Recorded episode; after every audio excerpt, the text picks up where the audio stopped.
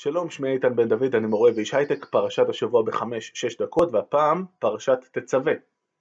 והפעם אני לא הולך לדבר עליה כל כך, אלא על משהו אחר. אבל רגע, קודם כל פרשת תצווה היא פרשה מאוד קצרה, בדרך כלל בשנה רגילה אנחנו מצמידים אותה לפרשה הקודמת, פרשת תרומה, אבל בשנה מעוברת כמו השנה הנוכחית אנחנו רוצים לשמור על זה שבכל שבוע יש פרשה חדשה, ולכן מפרידים את הפרשות האלה.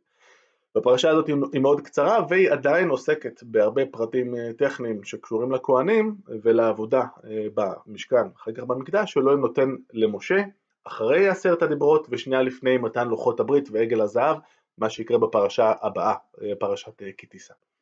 אז יש לנו המון פרטים טכניים על השמן למאור ועל הבגדים של הכהנים ועל המזבח ועל החושן 12 אבני החן עם השמות הנפלאים כמו לשם, שבו והחלמה, אה, אבל אין לי הרבה מה להגיד על זה הפעם, אז אני לא אגיד. אני כן אה, אגיד במילה אחת אה, משהו מעניין בעיניי, שאם מסתכלים בתורה על המעמדות שהיא מתווה לעם ישראל, אז יש את המעמד של הכהנים והלווים שעוזרים להם, שהם המעמד ה...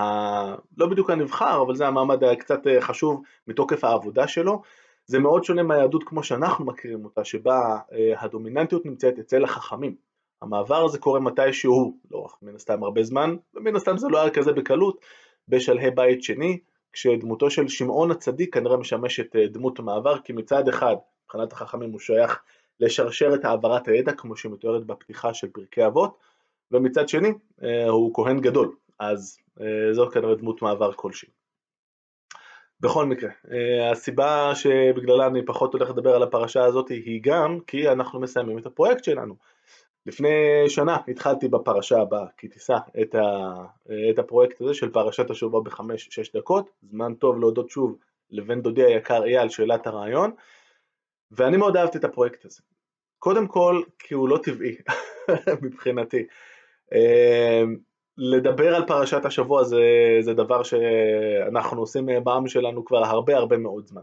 בדרך כלל 5-6 דקות זה זמן נורא קצר לדבר על התכנים שיש בפרשה, כשהיא לא פרשה שעוסקת רק בענייני כהונה כמו, כמו הפעם, אה, ולהגביל את, ה, את, ה, את העסק ל-5-6 דקות מייצר אתגר אה, למי שמעביר את הדברים, צריך לבחור אה, על, על, על מה מדברים ועל מה לא ומה באמת חשוב בעיניי. בהקשר הזה, אה, בעידן המודרני שבו כבר דברים אה, רצים בטיקטוק ב-10-20 שניות, צריך לחשוב מה יהיה האתגר הבא שלי. אה, למה התחברתי יותר, למה התחברתי פחות. אז כהונה וכל הפרטים, המפרטים הטכניים אבוויסלי קצת פחות. אי אפשר להכחיש, ספר בראשית זה הספר כאילו שאי אפשר בלעדיו, בכל פרשה יש אוצר בלום של עלילה ספרותית, של דמויות, של, שמתחבר, שתמיד אפשר להתחבר, אני חושב שבאמת יהיו רלוונטיים, אה, רלוונטיות אה, לכל הדורות, גם הניסיון שלנו להתחיל להבין מה זה האלוהים הזה ואיך זו, הוא עובד, הניסיון שלנו להתחיל לעבוד עם העם שלנו ועם כל האהבות שמשכו לנצח, אה, שמתחילות במערכת היחסים בינו לבין אברהם והלאה, יחד עם האכזבות שתמיד, שתמיד ילוו את מערכת היחסים הזאת. מאוד אהבתי גם את המקומות שבהם, שבהם אה, דברים מתחברים לתפיסת העולם שלי כמובן, נכון? אה, כל אחד אוהב את המקומות האלה, ואני חושב שהמקומות העיקריים האלה זה מקומות כמו פרשת קדושים, שעוסקת באיך אנחנו מקימים, מקימים חברה צודקת, חברה שיש בה חמלה, דאגה לחלש, כדי שתהיו עם קדוש, לא מספיק, וזה משהו שהנביאים חוזרים ואומרים, לא מספיק להקריב את הקורבנות, לא מספיק לסמן את אבי על כל אה, רשימת המצוות שלכם, לא.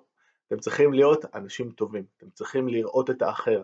אם מישהו חייב לך כסף והגענו למצב שאתה לוקח לו את הבגד, בערב אתה צריך להחזיר לו אותו. אם אתה רואה את ה... מפרשה אחרת, את החמור של השונא שלך, אתה, אתה שונא לו את הצורה, ואתה רואה אותו קורע תחת מסעו, אתה עוזר לחמור של השונא שלך. כי בסופו של דבר, אנחנו פה עם אחד, ואנחנו צריכים לדאוג אחד לשני.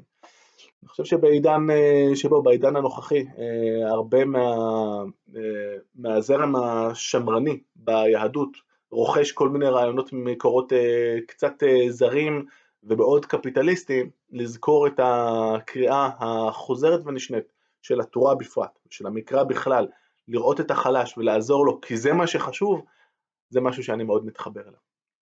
אז עד כאן אה, להפעם, תודה רבה, אה, ואנחנו נהיה בקשר, להתראות.